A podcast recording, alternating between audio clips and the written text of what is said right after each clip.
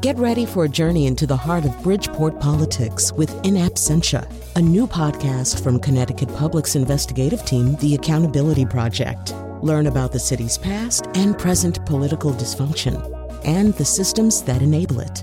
Tune in wherever you get your podcasts.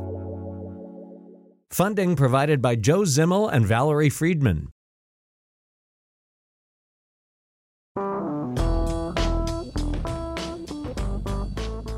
Hello, welcome back from your weekends. Uh, I will uh, I will apologize in advance for any cognitive fogginess.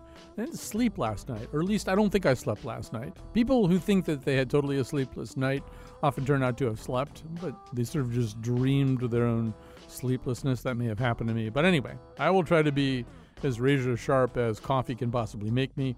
Uh, and let me begin by setting the stage. We've got two uh, very interesting guests here at the beginning of the show. And then for the uh, final two segments of the show, I'm just going to take phone calls from you on this topic. What is this topic?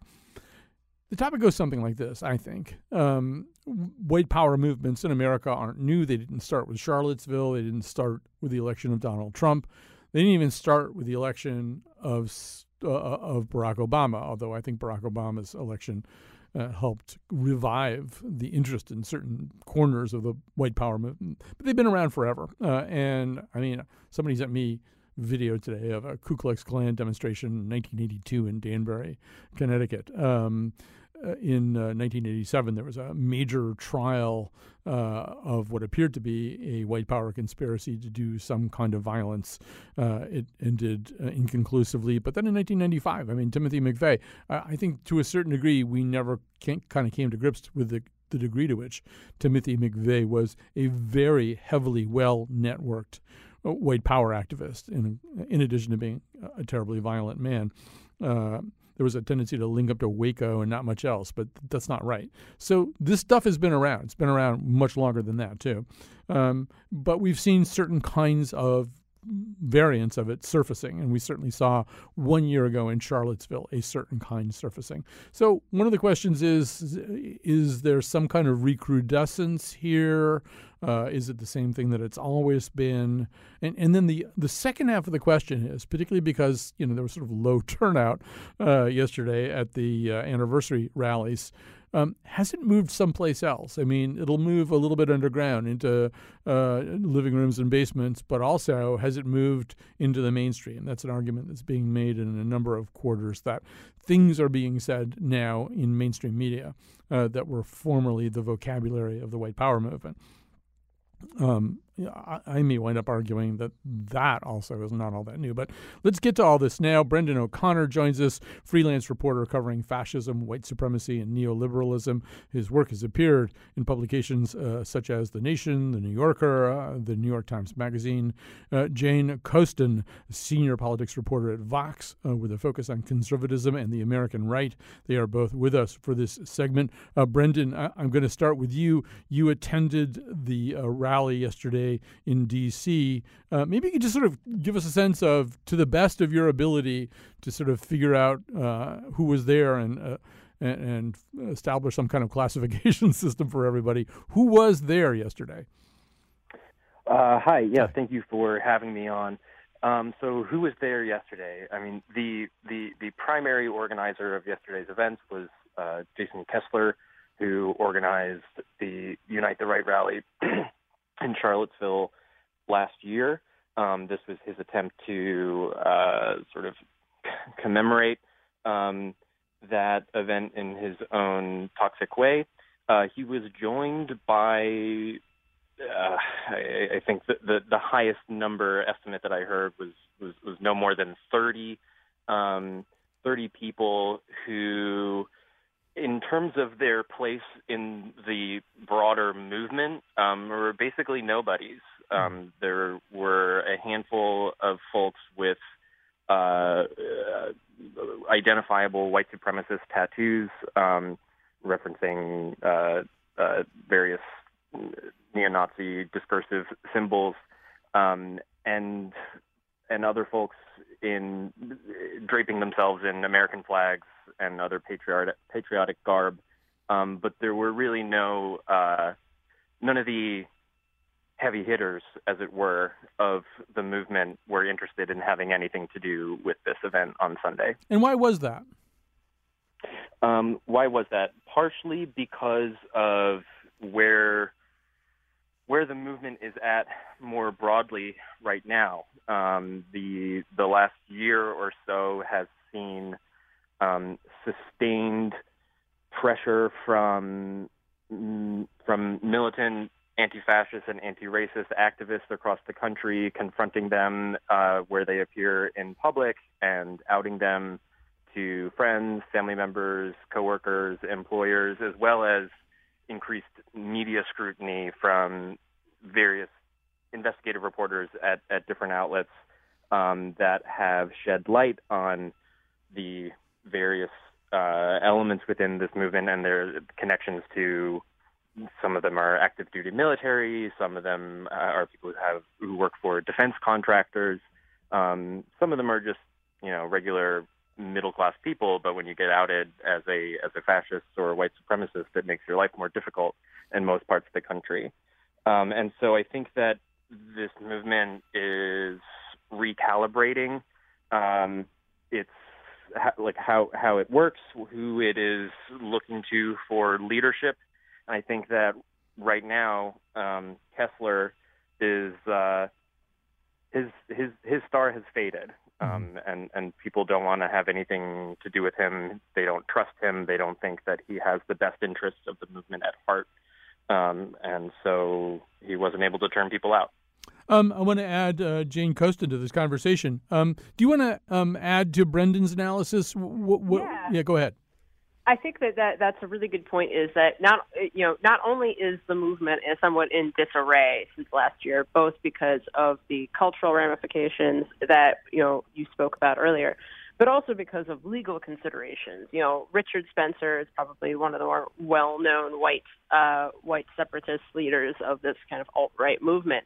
You know, he himself has said that you know he can't. He was doing a college speaking tour. That tour has been canceled. You know he cannot he's being sued for as a result of what took place in Charlottesville and he for a while could not uh, you know afford an attorney and you know Jason Kessler himself also you know it should be noted is deeply unpopular within this movement in part because of what happened last year but it also in part because he has attempted to really uh, break away from the you know outright neo-Nazi elements which um, uh, within the alt-right which to those groups makes it seem like he's, you know, pandering or something like that or not taking this seriously in some way. So I think that, you know, the low attendance yesterday was both a result of what happened in Charlottesville, but also the result of Kessler's increasing unpopularity within the, the movement. And people, you know, you saw people from, you know, neo Nazis like Andrew Anglin writing about how, you know, do not go to this event. This will ruin your life because again, you know, when you take someone's picture and are able to determine that this person is actually running college Republicans at Washington State University, life will get very difficult for that person. Right. I mean, Jane, we live in a different era than we lived in even 10 years ago. Uh, you take somebody's picture, you can uh, put it up on social media, crowdsource it. People can use facial recognition software. I mean, your, your chance of being an anonymous uh, white power protester, unless you're actually wearing a Klan hood or something, seems to have gone way, way, way down. Right. Though you know, it is worth noting that's that is why the Klan wore hoods. Right. um, so, um, you know, uh, uh, Brendan, Jane sort of, uh, both you and Jane are kind of uh, positing a, a, fracture within that, within the white power movement itself, to the extent that it was ever uh, and understandable as a larger kind of movement. And so it sounds like there are some people who beheld uh, Kessler and what was happening uh, yesterday and said, well, that's just not Nazi enough for us. And, and he's even kind of tried to shoo Nazi elements uh, away. Um, does Kessler represent, or, or, is there some kind of um, part of this movement that is trying to get a little bit more mainstream, a little more Breitbart, a little less Der Stürmer? Uh, absolutely. I think that we, for examples of that, we should look to the West Coast uh, and, and specifically the Pacific Northwest, where a guy named Joey Gibson um, has established this kind of banner organization called Patriot Prayer, under which uh, it, which which functions as as a kind of big tent um, for a variety of groups with different kinds of reactionary politics. There are out and out white supremacists and neo Nazis and uh, Confederate revival, revivalists who find a home under the banner of Patriot Prayer, but his um, his politics as an individual and his core of uh, allies and compatriots, which is m- mostly made up of a group called the Proud Boys, um, which was founded by Vice co-founder Gavin McInnes, um, is playing a different kind of rhetorical game um, that is much closer to uh, the kind of rhetoric that you hear from, as you said, Tucker Carlson and Laura Ingraham and Breitbart, where what's foregrounded is this kind of ultra nationalism, um, this hyper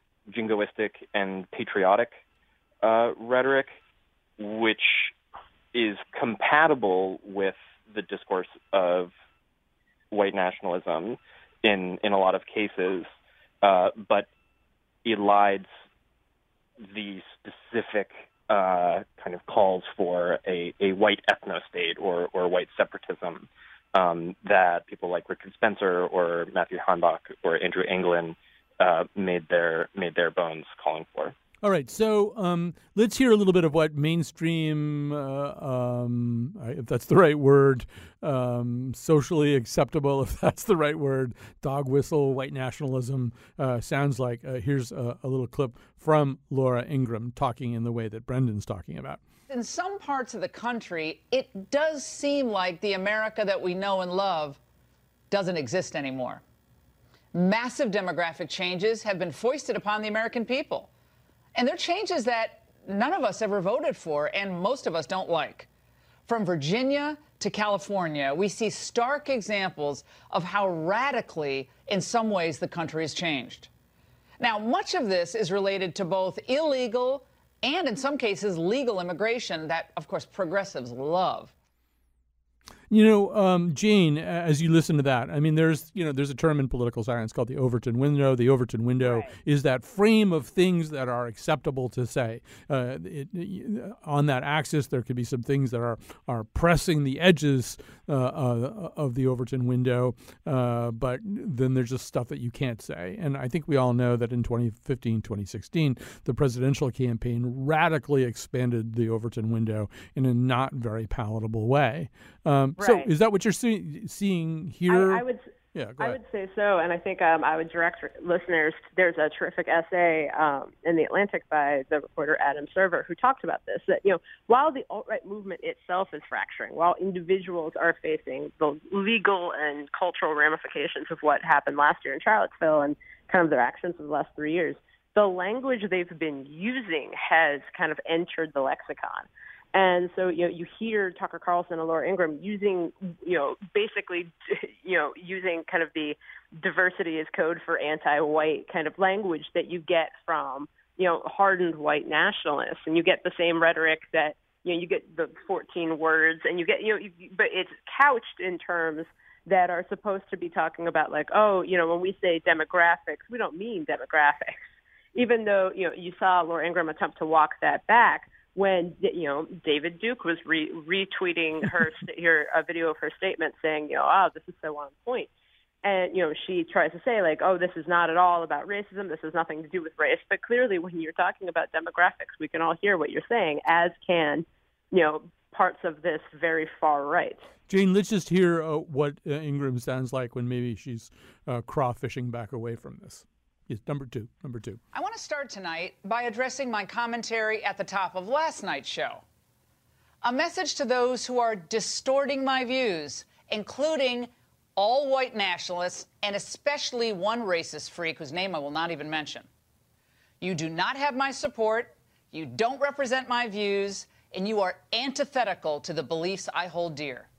You know, I'm going to ask both of you about this, and, and I'm going to guess also that I'm a lot older than both of you. But um, so I, in a way, I've sort of seen and heard a lot of this stuff. But even if you go back, Jane, to 2008 and reread some of the campaign speeches of Sarah Palin, uh, now they're not so much about immigration, in, you know, in the way that you hear Ingraham in that first clip, but you know, because Obama's the issue, you know, there's this notion that he's a terrorist, that he doesn't uh, hold the same belief system that we hold. There's, you know, the, and, and as she toured around the country as a vice pres- presidential nominee, often in contravention of what John McCain had said was going to be his style of campaigning. I mean, she was kicking most of these same tripwires, uh, and right. and I've I've had the displeasure of listening to a lot of Rush Limbaugh dating back to 1992. I, you know, he he's always been exploring the outer edge of that Overton window and often crossing the line to it. So, is this just more of the same, or do you see an actual difference here? I think it is somewhat more of the same. You know, it's interesting how we keep having these kind of circular conversations about this particular issue, especially within kind of the, you know, the right, the far right stretches of the conservative movement. But I think that there definitely has been a critical shift. You know, in 2012, there was a, you know, the GOP autopsy document that really pointed to a lack of outreach to non-white Americans as part of the reason why Mitt Romney and Paul Ryan lost. And it appears that, you know, since 2015, that document has been largely abandoned. But it, it is interesting. I think the immigration issue, especially, you know, that, that the language around that has definitely changed. But, you know, it wasn't just Sarah Palin. I, you know, I don't know if others remember, you know, Ron Paul's 2008 campaign was somewhat sunk by all of these newsletters in which he had basically, you know, play, praised the Confederacy or someone writing for in his voice did. And so, you know, these types of views and attitudes, you know, either, you know, they have never really gone away. A lot of times, you know, you saw that happening with Ron Paul and with other figures in which people kind of take it into account but largely ignore them. But I really think that since 2012 and specifically since, you know, 2015, I think that these views have really swirled more into the the mainstream lexicon. Um, Brendan, before I go to you, because we're playing Laura Ingraham's greatest hits today, uh, I want to take uh, you back in time uh, to the Obama administration. Uh, and this is how, uh, back when there was such a thing as the Bill O'Reilly show, uh, this is Laura Ingraham appearing as a guest there. This is how she was talking then median income is flatlining. Is that charge drummed up? Or the fact that we have record number of people on food stamps, is that drummed up? How about the approval ratings for President Obama? Those low approval numbers from Gallup and Pew and everyone else out there, are those drummed up? Are those all racially based as well? Is there any accountability left in Washington? Or are we supposed to hold the bar really low for President Obama simply because he's half black? So that's what that sounded like then. A little less about immigration, a little bit more about plain old uh, American black white racial divide. And so, Brendan, the question I want to ask you, because you really have had a chance to observe this, both you and Jane have had a chance to observe this up close. One question that I have about some of these movements that make up the white power movement, both its uh, extreme and the part that's maybe tracking a little bit towards the right center, is how much of this is about the immigration movement and how much of it is sort of old fashioned black white racism? We certainly saw a year ago in uh, Charlottesville neo Nazis who were chanting anti Semitic stuff. I mean, is this all of a piece? Or, or is there sort of this kind of cheesecake factory mem- uh, menu uh, of of racism and nationalism where kind of people pick what works for them? um, That's a, that's a very good and complicated question. Mm-hmm. Um, I think that so the elements of of this movement that have ties to the older white power movement that you're talking that you're talking about for for them uh, the the race question is primary um, and the issue of uh, white supremacy prevails above all else, and for that reason, they have to be kind of held at the fringes of the conservative political movement um, for, for, for you know for uh, appearances' sake. Um, the w- where where I see this kind of wider um, far right uh, street movement going, um, and and the the discursive move of talking less about uh, race in terms of like black and white, and more about national identity and immigration, um, is it, it, it, it emerges from you know it, it, it's drawing on that same tradition, um, but it's moving in a kind of um, to me to, me what is a sort of neo-fascist discourse that is uh, kind of defers the question of white supremacy a little bit. I mean, white supremacy is still central, mm-hmm. um, but again, it's it's more coded, um, and it's a little bit more. Um, they're, they're they're trying to uh, get that. They just they don't want people to talk about that. They don't want people to ask them about that. They want they want to talk about other things, um, and then you know. Uh, that that would that would it would surely return to the forefront of the conversation uh, as as they gain power and support. Um, but it is like it is very incoherent mm. and chaotic, and um, there's there are there's a lot of infighting over these like political and ideological questions. Um, but what what I have seen in what I saw in in in Portland last week, and what I'm seeing more of in my research and reporting is um, this move towards ultranationalism that is coded white supremacy but gives them pl- plausible deniability about it. It, it is effective. Um, they are able to attract uh, some non-white people who have uh, invested class interests in the status quo, um, who that then who that then they can point to as evidence of their not being racist. All right, um, Brendan. Before we run out of time here, I want to just uh, veer over to one more thing here, before, just before I run into um, a clock problem. So, um, one of the questions that I think both of you have been very interested in is um, how the mainstream media covers this stuff. Uh, can you cover it without normalizing it? The New York Times uh, got a lot of pushback uh, a few months ago for a profile of uh, one of these white power people, and and then most recently, um, uh, NPR has taken a lot of flack. flack. Noel King interviewing the the aforementioned uh, Jason Kessler. Um, and, and, so there's this sort of sense that, on the one hand, I don't think anybody thinks it's a good idea to ignore these movements. Uh, you guys wouldn't be doing the jobs that you're doing uh, if you thought it was a good idea to ignore these movements. On the other hand, there are times when you interview them uh, where it does seem as though they're being allowed to say their piece uh, and, and, maybe be a little bit more normalized in exactly the way that they hope to be. So, Jane, maybe you can get us started on this question. Yeah, I think it, it's an interesting issue because I think that that has been a major mistake. I think that giving you know Richard Spencer a profile in which you talk about him being stylish and kind of like the GQ response, uh, you know, the GQ white nationalist, you know, hmm. that's exactly the type of coverage that they're looking for. You know, the reason why Unite the Right was a failure was because Jason Kessler pitched it directly to, you know, trying to go after that kind of khaki and button down look. And uh, regrettably for him, that means that a lot of people who wanted to, you know, take out their swastikas didn't show up. Mm-hmm. But I would also note that you know that does that is effective when Jason Kessler tries to make him sound himself sound as if you know he's this perfectly sane and reasonable person, and NPR lets him you know list the races from best to worst you know, as if that, you know, listeners will automatically recognize that this is absurd on its face.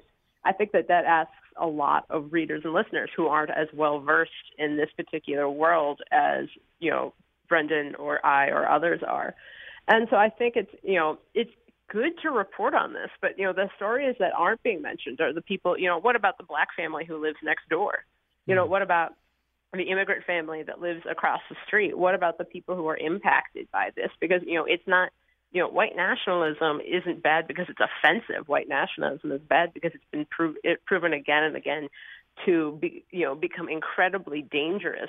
Not just you know at risk of what happened in Charlottesville, but to you know to to the creation of policies that make non-white Americans subordinate to white Americans, and we've seen that uh, time and time again. So I think that it's important to really couch any reporting that's done on this movement. You know, you, you're not reporting on this as being an interesting curiosity or like, you know, look how this guy who went to Duke is saying these things. Isn't that interesting?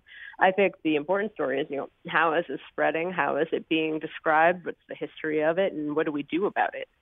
Yeah, uh, well, I, I have some thoughts about that too, but maybe I'll save them for when the phone calls come in a, a little bit later. Uh, Brandon, uh, what's your take on this? Yeah, I mean, I think it's it's it's incredibly hard, and I think that there are I think there are some structural limitations that um, that that white nationalists and, and white supremacists uh, take advantage of in, in terms of how they interact with the media. I mean, if you are a like local news segment and you have a uh, local news station and you have 30 seconds to like cover some like upcoming rally or something and you know, and that like that's a great opportunity for for for for Kessler or for Spencer or whomever to just get like get a soundbite with that with in the knowledge that the you know th- this is going to appear in, in a context where it won't be critiqued or unpacked, um, which is something that takes time and resources and reporting. And like it's just you know it, it, it's as much about the state of the media industry as a whole um, as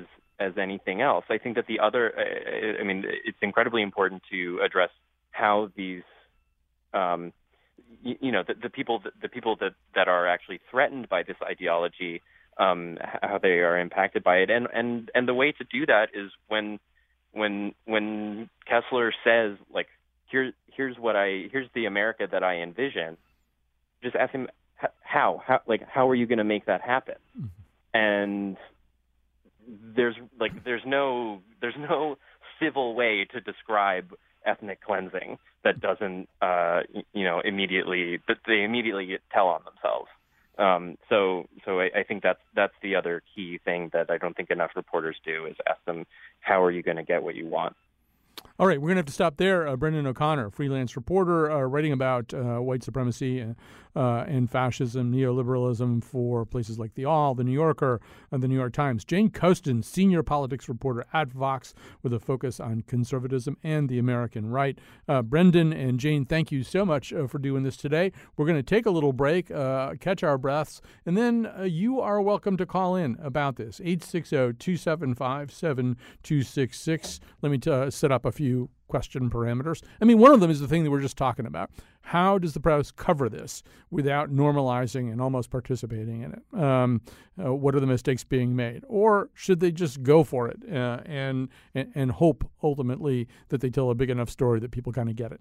Um, and I think that the other question is the one that Jane was laying out too. That whole question of to what degree has this stuff, this kind of rhetoric, this kind of thinking, uh, seeped into mainstream discourse. I mean, maybe they don't get the kind of turnouts at the rallies that they got last year, but maybe that's also because some of it went someplace else. Anyway, your thoughts about white power, white nationalism, its role right now uh, in August of 2018 after this.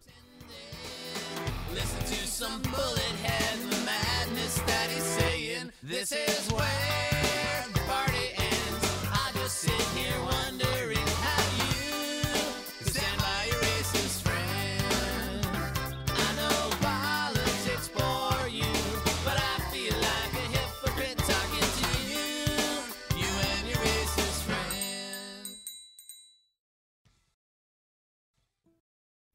All right, so we're back. Uh, I'd love to have a conversation with you about what we've just been talking about. Um, and I'd love to hear your thoughts. First of all, the phone number that you would call would be 860 275 7266.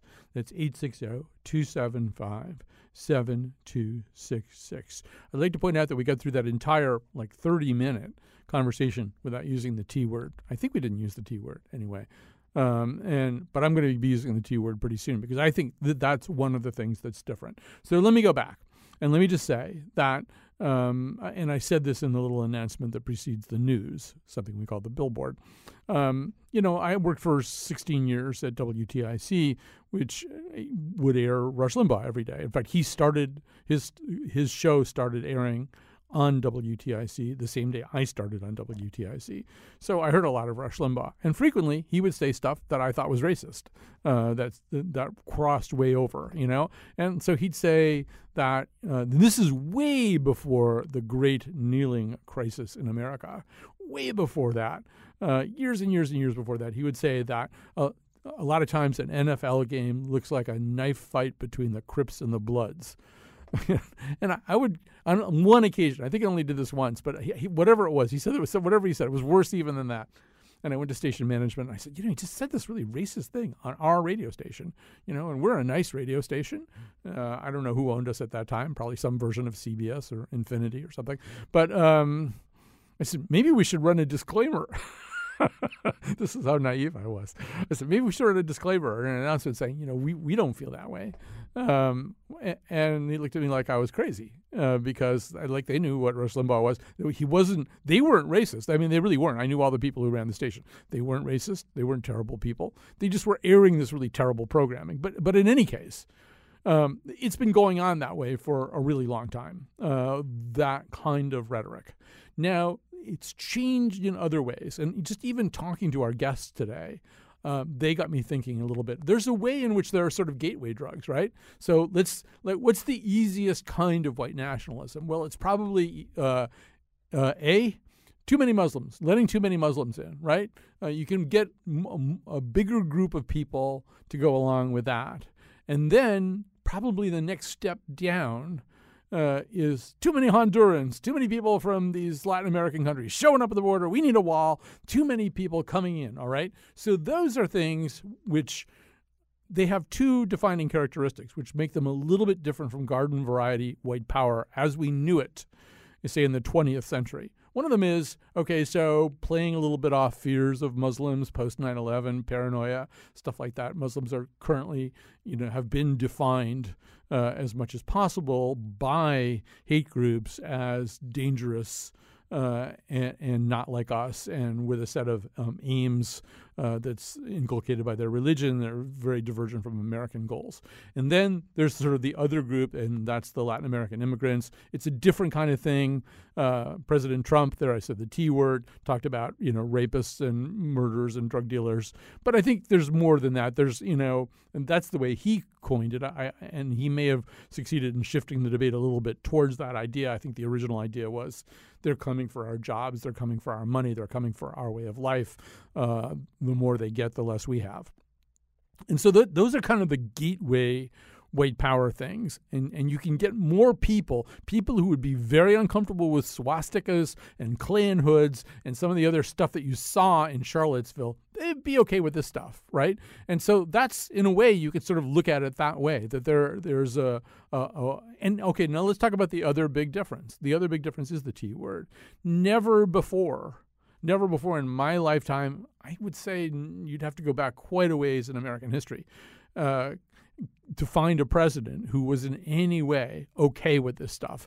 So think about George W. Bush, who was a very conservative president, but ultimately, you know, arguably more progressive on certain aspects of immigration, path to citizenship and deportation, uh, I mean, reduction of deportation, than even President Obama, right? And even after 9 11, his, you know, one of his first uh, clarion calls was that you know we are all united in this fight, and our your Muslim neighbor is not your enemy, and blah blah, blah stuff. So that was George W. Bush, a very conservative president, ultimately maybe the architect of some uh, pretty stupid military operations that fed off a lot of negative feelings occasioned by 9/11.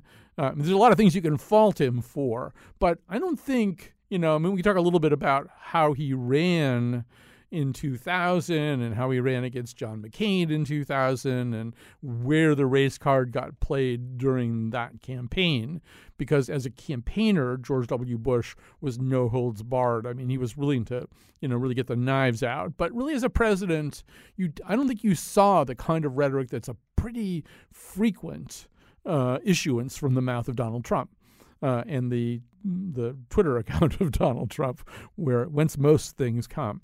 And so, to me, that's the, the those are the two different places we're in. I mean, I don't know. I'm 63 years old. I've seen a lot of American racism, and I've seen a lot of American anti-Semitism, uh, and I've seen it. You know, I've seen it embodied in in you know fringe groups like the KKK.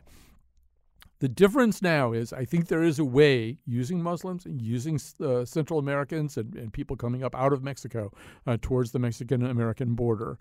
Uh, there's a way to make it a little bit more socially acceptable. Um, and I think the other thing that's the big difference, and it's it's married very much to that first thing, is that there's a president, a president of the United States, who is willing to oversee that set of ideas.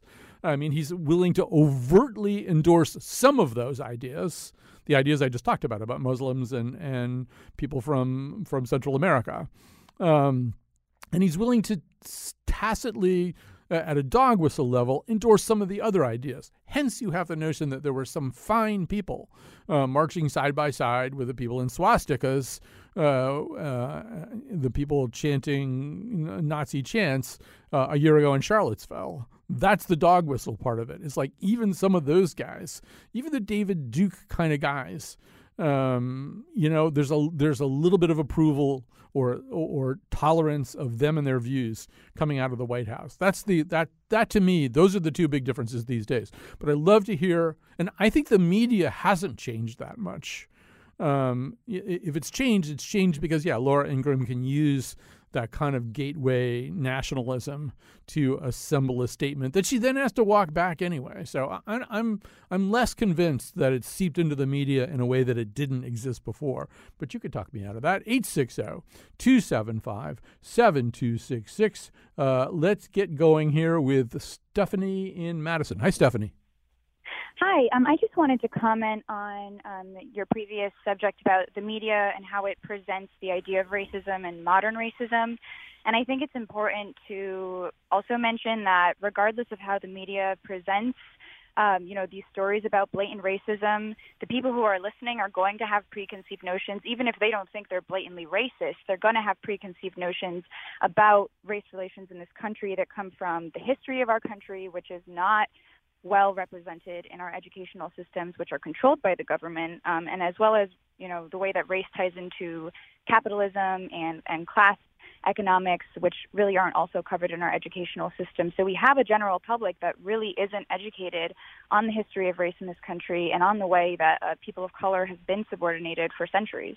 But let me just ask you where that leads you when you're thinking about how the press covers this. Because, I mean, there's one argument you could make using a little bit about well, what I just understood you to say, um, and maybe I didn't, uh, is that, well, I mean, given all that, uh, if you put Jason Kessler on the air and interview him, uh, a number of people will basically believe all the stuff that he says anyway, um, and a number of people will be repelled by the stuff that he says anyway. And there's a question as to whether there's any middle ground. People who either could be swayed towards his point of view by hearing him in an interview on National Public Radio, uh, oh, and uh, uh, would there also be a slice of people who could be who could see him to be exposed for less than what he claims to be with the right kind of debunking in an NPR interview? And I guess that that's sort of you know if, if we just latently are already believing this stuff anyway, is there any middle ground? Does it even matter in, in that circumstance? Um, yeah, I mean, I think it's really about, like you said, contextualizing all of these people and making sure that um, you know, even before they come on the air, the listeners are educated in a way so as to be able to form their own opinion that is based on actual fact and not based on, you know, the propaganda that that those people would hope that they would have been absorbing instead. So, you know, the news does play into it, the media does play into it, in making sure that even when white nationalism isn't in the headlines, we're talking about the history of slavery and the history of concentration camps and, and the United States participation in, um, you know, just thousands of examples of ways that the United States government has been complicit and has perpetuated, uh, you know, the subordination of people of color. So, you know, if people have that context, they'll be able to, to form an educated opinion about these people. But without that, they're going to be able to be swayed a lot more easily. All right, Stephanie, thanks for your call. I hope you're right about that. I'm not sure that. I'm not sure I have that high a hope. But anyway, let's take a break. Andy from Litchfield's on the line next. If you want to be on after Andy, call right now 860 275 7266. Revolution's rumbling to be ruled in impunity is tradition continuity. I pity the country, I pity the state, and the mind of a man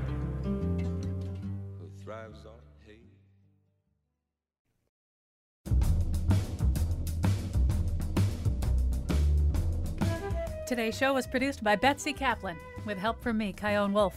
The part of Bill Curry was played by Omarosa. On tomorrow's show, it's election day, so we're taking phone calls from you who've been at the polls.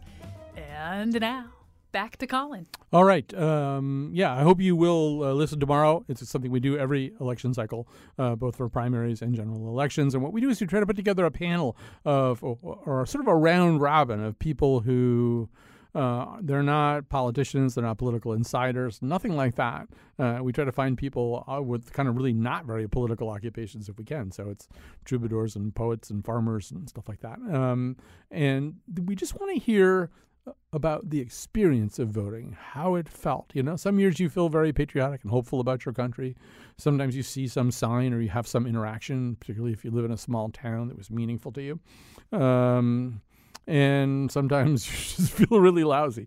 Anyway, uh, you can call us right now, not about that, but about the conversation we're really having about the emergence of white power movements, or maybe just the consistency of white power movements, the persistence of white power movements. Uh, here's Andy in Litchfield. I said he'd be next. Go ahead. Hello, uh, Colin. Sure. Andy here.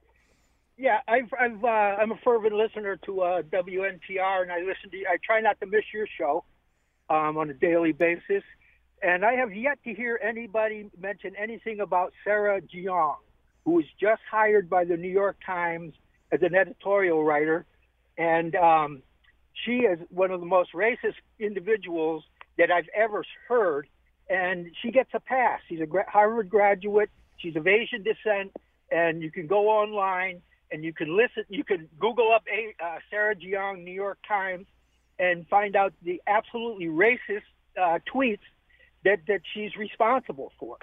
Okay, so just to sort of contextualize this a little bit, so uh, Jeong's tweets, the ones that you're talking about, they're, they are tweets in which she says what she's essentially doing is inverting um, typical kinds of uh, racist constructions and saying basically this is what they would look like or sound like uh, if you tweeted them about white people.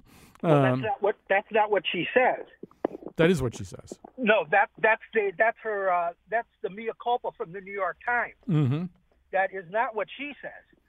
She she has a long history of saying white people have stopped breeding. You all go extinct soon. This was my plan all along. Um, Right. Are white people are white people genetically predisposed to burn faster in the sun?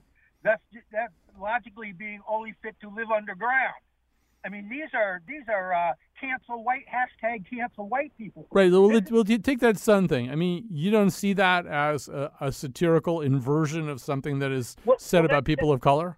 That's a handy excuse, but that if if people go to read the articles on Sarah Jeong, they will find that that's not the case. She's not simply.